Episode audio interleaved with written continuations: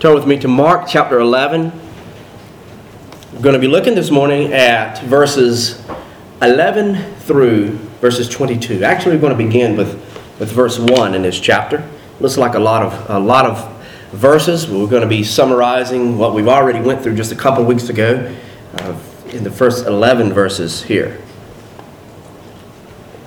So, that being said, let me pray for us as we dig into the, the scriptures this morning as our introduction. Let me pray for us. Ask the Lord to use the word of the Lord to speak to hearts and minds here this morning. Let me pray for us. Father, thank you this morning that you have. Uh, you have visited with us today in our, in our worship. God, we thank you uh, that we can sing songs of praises to you in freedom. Uh, we ask you, God, that uh, you would be with us this morning as you speak to us through your word. Illumine hearts, illumine minds through your blessed Holy Spirit this morning. We thank you. We do praise you in the Lord Jesus' name. Amen and amen. Last week we were looking at blind Bartimaeus, and something I wanted to pick out and, show, and, and kind of express to us this morning is blind Bartimaeus said two times at the end of Mark 10, he says to Lord, to, to, to Jesus Christ, he says, Have mercy on me. He says, Have mercy on me.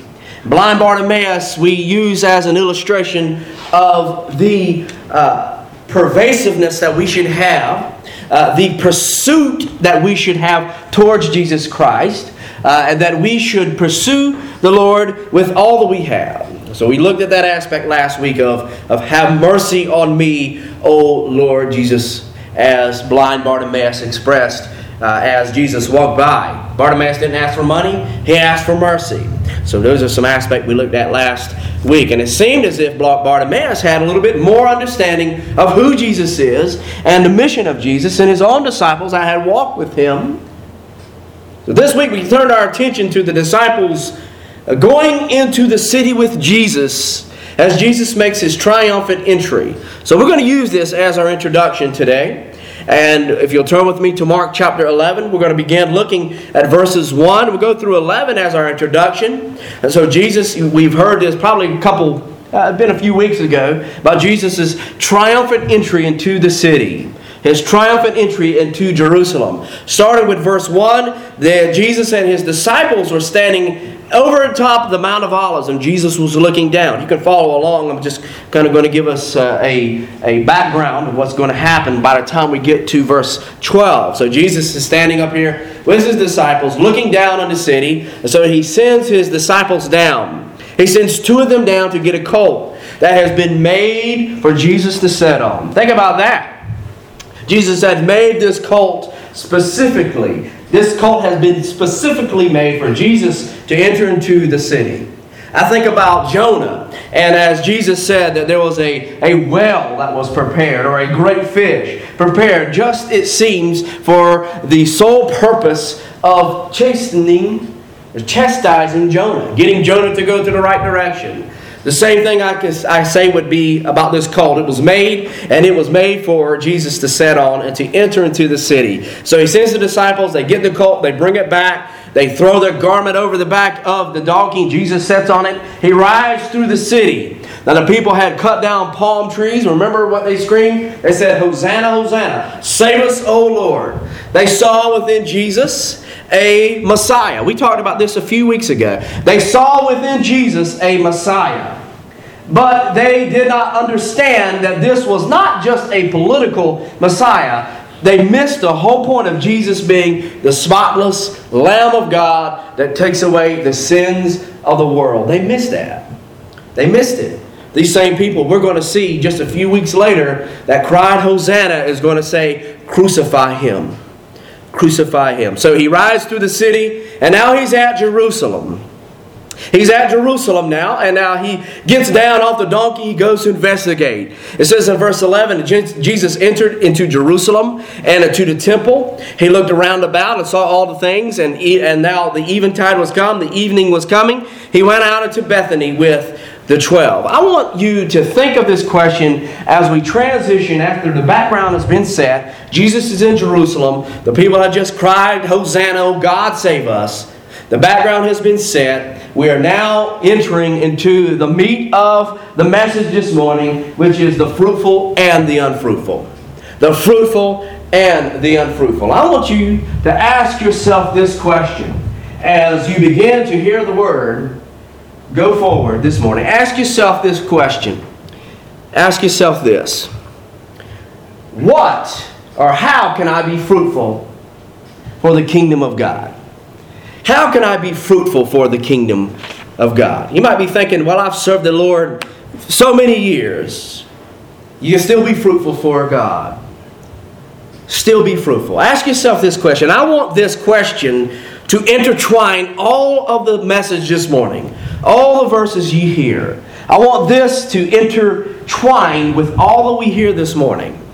How can I be a, a fruitful vessel for the kingdom? How can I be fruitful for the kingdom of God today? So I want us to begin to look at the unfruitful and the fruitful. Beginning with this the unfruitful that is foreshadowed. The unfruitful foreshadowed. Let's look at, verse 12, starting with our the meat of our text this morning, picks up in verse 12. This is where our or sandwich is going to occur. And I'll explain what I mean by a, a sandwich when we get there. On the morrow, when they were come from Bethany, he was hungry. Seeing a fig tree afar off, having leaves, he came, if happily he might find anything thereon.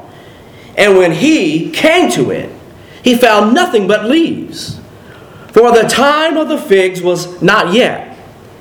Jesus answered and said unto it, No man eat fruit of thee hereafter forever. And his disciples heard it. The one I want us to get with these three points this morning is what I like to call a, a Mark sandwich. You've heard the term before. I use it uh, uh, a little ways back. Sam, uh, sandwich, he's given us, Mark has given us a sandwich this morning. On the top would be the unfruitful seen in the fig tree. And on the bottom would be the fig tree. And right in the middle is where Jesus is going to show what the unfruitfulness is. So, right in the middle where the meat would be of this sandwich, Jesus is not only going to use the illustration, but he's going to show us what the meat is.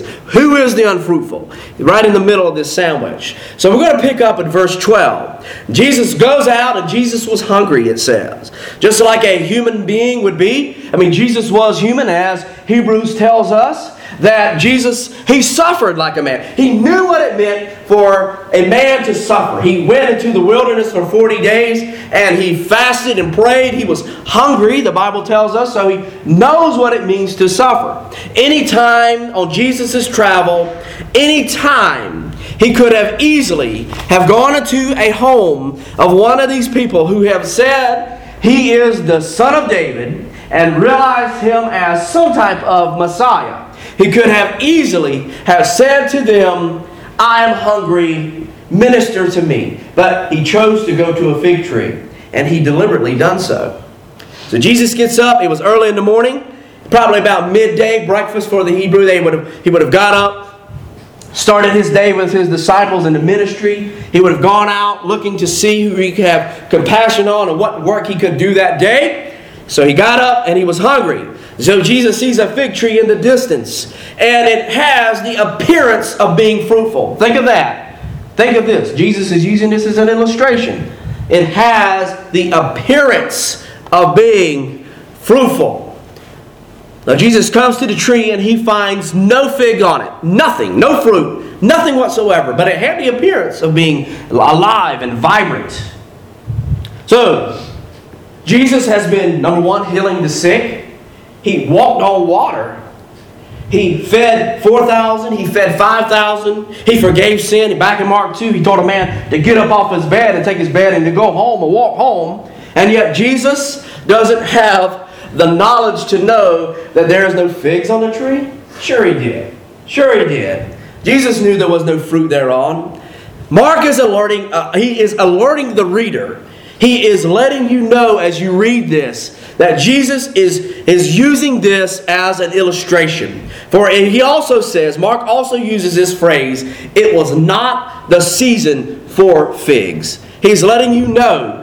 Jesus knows that this is not the season for the fig. There's nothing on here. So Jesus, there's something else going on. Mark is alerting us of the literary device when he uses that phrase, it was not the season for figs. To set up the, re- the reader for that Jesus was about to use that little fig tree as an illustration to teach others about who is unfruitful and who is fruitful in, in Israel at that time.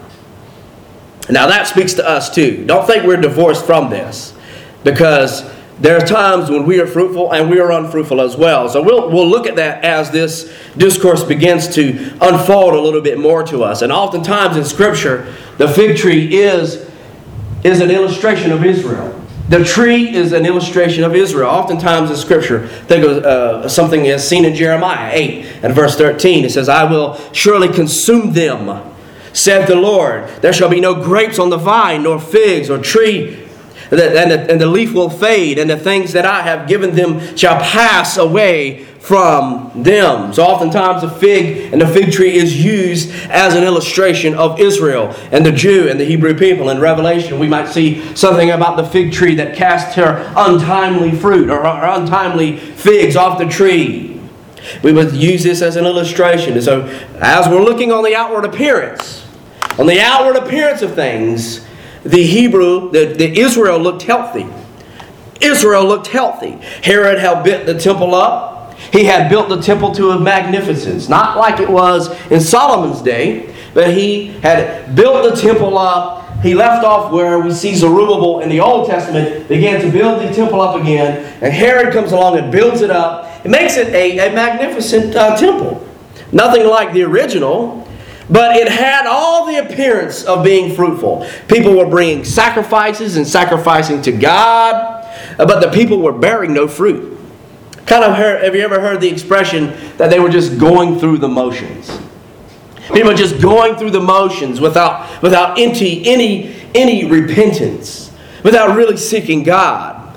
So, the leaves on the tree has the appearance of being vibrant and alive. Now, how would this be an illustration of Israel? There was, what would be the metaphorical fruit on this tree? The metaphorical fruit on this tree for Israel would have been that they, number one, had faith. Uh, also, another fruit on this tree would be that they had repentance. That they were repentant. Back in Isaiah's time, it speaks of, of them bringing sacrifices, but their hearts were far from God. They were just going through the motions. There was no fruit on the tree, even though it looked as if it was healthy and alive. They were just going through the motions. And what really is going to make this illustration pop, what is really going to make this illustration of this tree kind of just uh, uh, come before us evermore, is that where Jesus goes into the temple and this illustration is realized. Jesus shows them what the unfruitfulness is when he goes into his father's house. The best explanation for this is Jesus walked up to the fig tree and deliberately walked to it to use it as an illustration. Saw no figs on the tree. Sets it up to show that the people of Israel are unfruitful. And he says to the tree in verse 14, he says, No man eat fruit of the hereafter or forever. There's coming a time in Israel's history, just 40 years from when Jesus said that, where the temple is going to be laid to rubble. There'll be a time where there will be no fruit in Israel, and they will forever be changed from 70 AD, when the temple is leveled out, no more sacrifices, nothing. That they will be changed forever. No man will eat the fruit thereof ever again. They will never be the same. Now, what would it take for Israel to be fruitful? I think that it would have taken the, the destruction of the temple. And even then, Israel has missed her Christ.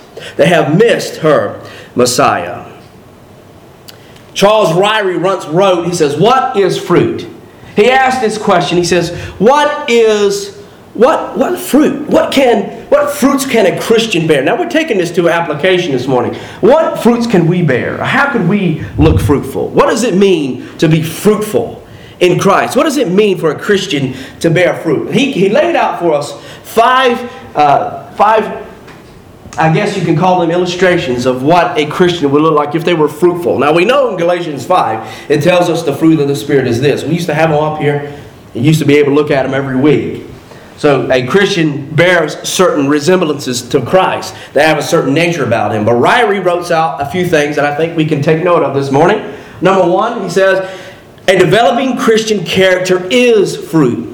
You bear fruit as you grow in Christ, as you begin to live like Christ more and more in your daily life. Number two, right character will result in right conduct. And as we live a good life works, we produce, we produce fruit. It isn't as if we must do good works. It is not as if we must be righteous versus that we will do good fruits and we will have the appearance of Christ. It's a verses, it's, it's a verses of, of, of must and will do. Those who come in Christ through our witness, they are fruit. We bear fruit by sharing the gospel with others and then others coming to know Christ and making disciples. Number three, we also bear fruit with our lips, giving praise to God and thankfully confessing. Not only do we confess to God, but we also live out what we preach. So we would uh, tell a person that Jesus saved us and we need to live this out in the community. We go out and we actually live it out to people. We express the gospel to folks who are in need and show them grace and we show them mercy. And that is a way of bearing fruit. Number five, uh, for the sake of Ryrie, I left it up here, but I, I have tweaked it just a little bit where he says we bear fruit when we give money. I have tweaked this a little bit because it's so much more than just giving funds into the church. That is important that we do uh, keep up the house of the Lord. That is important. But what is more important is that we not only uh, is the fruit that we give money, but that we are a good steward of what God has given us. A Christian bearing fruit will be a good steward of what God has blessed us with, and that includes your time, your effort, your daily routines. It goes so much further than just monetary value. Your time, your service, so these are things that might say to the world that this is a true follower of Christ. They give to the poor and to the saints. So the question still remains as we have looked at that first point are you bearing fruit? Now, these aren't often synonymous with what it is to be a, a Christ follower. I think the scripture speaks more loudly than that in Galatians 5, the fruit of the Spirit, but I think these are some good points that can be made. So, number one, there is the illustration of the fruitful, the foreshadowing of the unfruitful. Number two, the tossing out of the unfruitful. This is where the unfruitful is realized. The illustration comes to life, so to speak. Starting with verse 15. And they came to Jerusalem, and Jesus went into the temple, and he began to cast them out that sold and bought into the temple, and overthrew the tables of the money changers and the seats of them that sold doves and he would not suffer that any man should carry any vessel through the temple.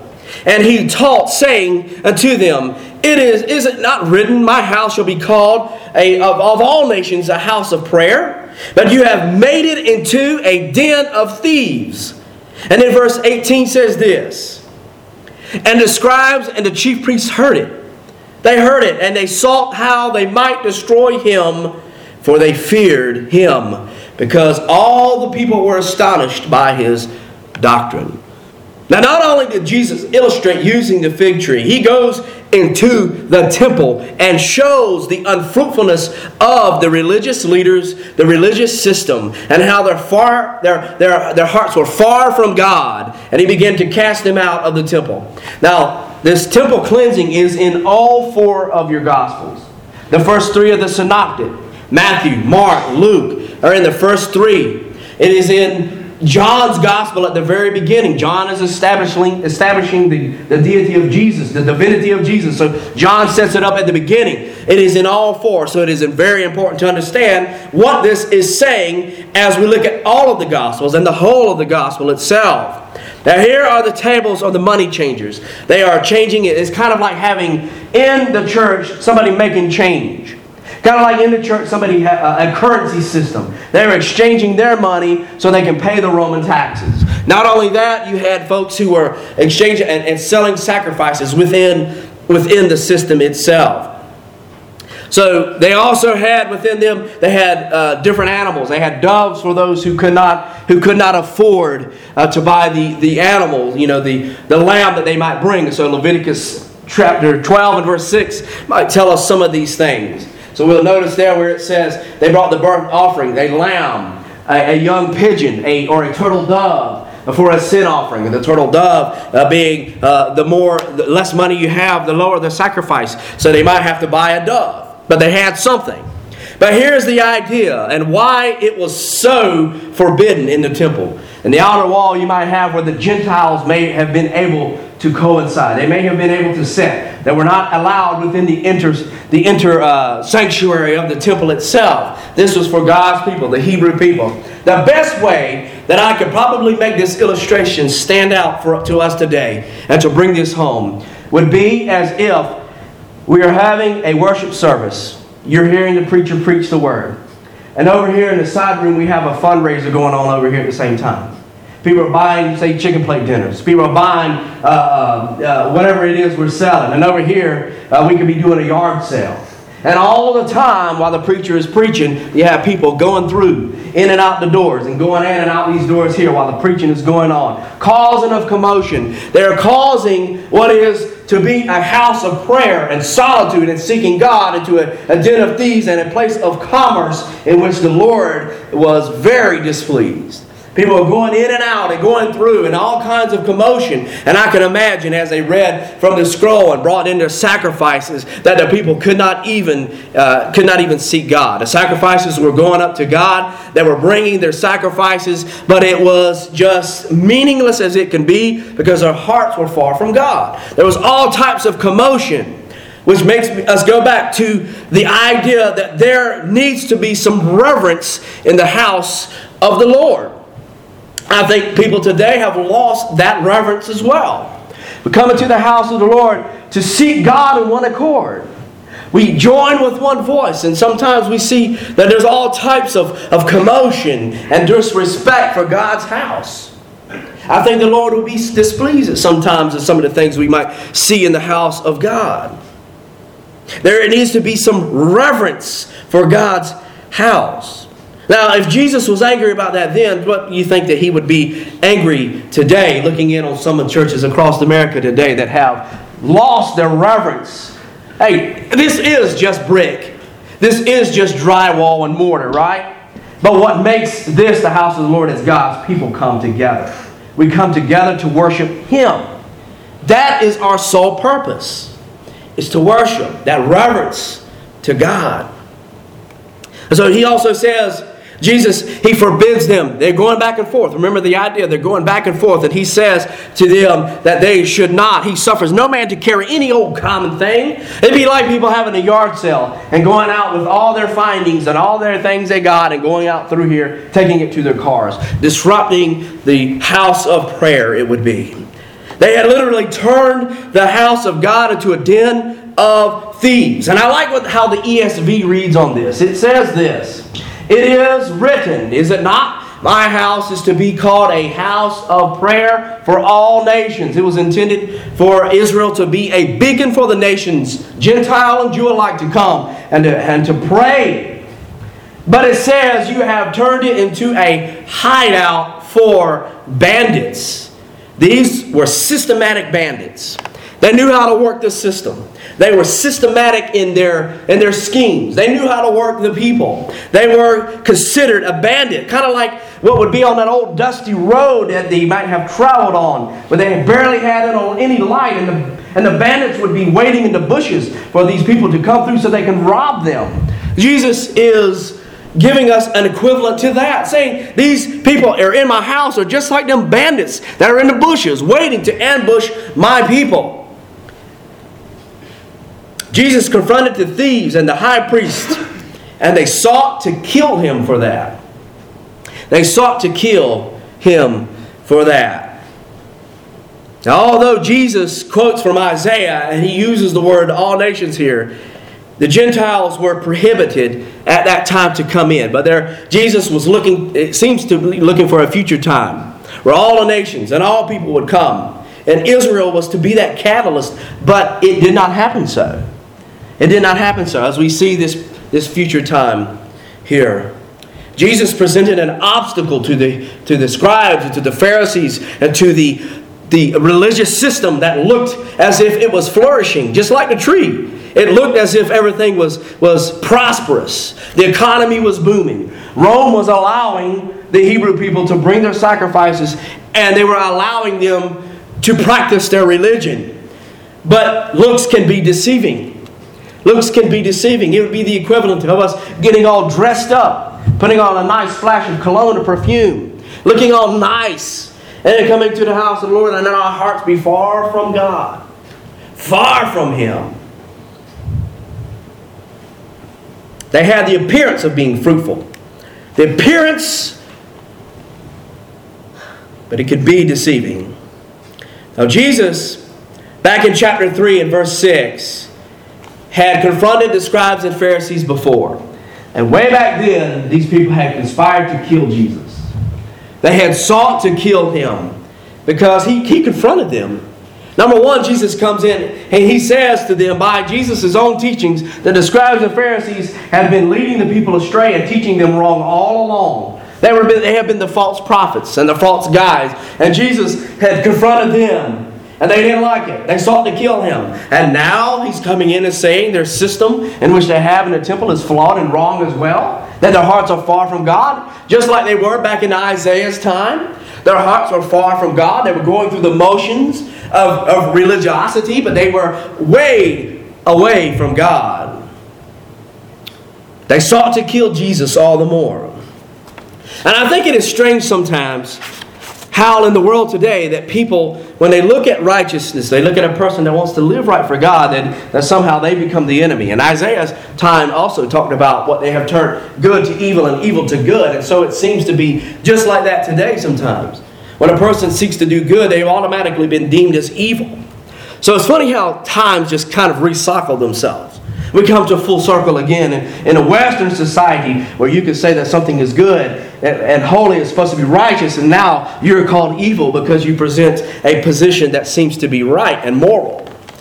If it seems wrong to you, a lot of times we may say, hey, is it wrong for me to do this? Is it wrong for me to do that? Most of the times we have to ask that question. It probably is.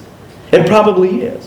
But I want us to look at the catalyst here that literally puts the coffin, the nail in the coffin at least for the, from the scribes' aspect, is this that the people were absolutely astonished by the teachings of Jesus.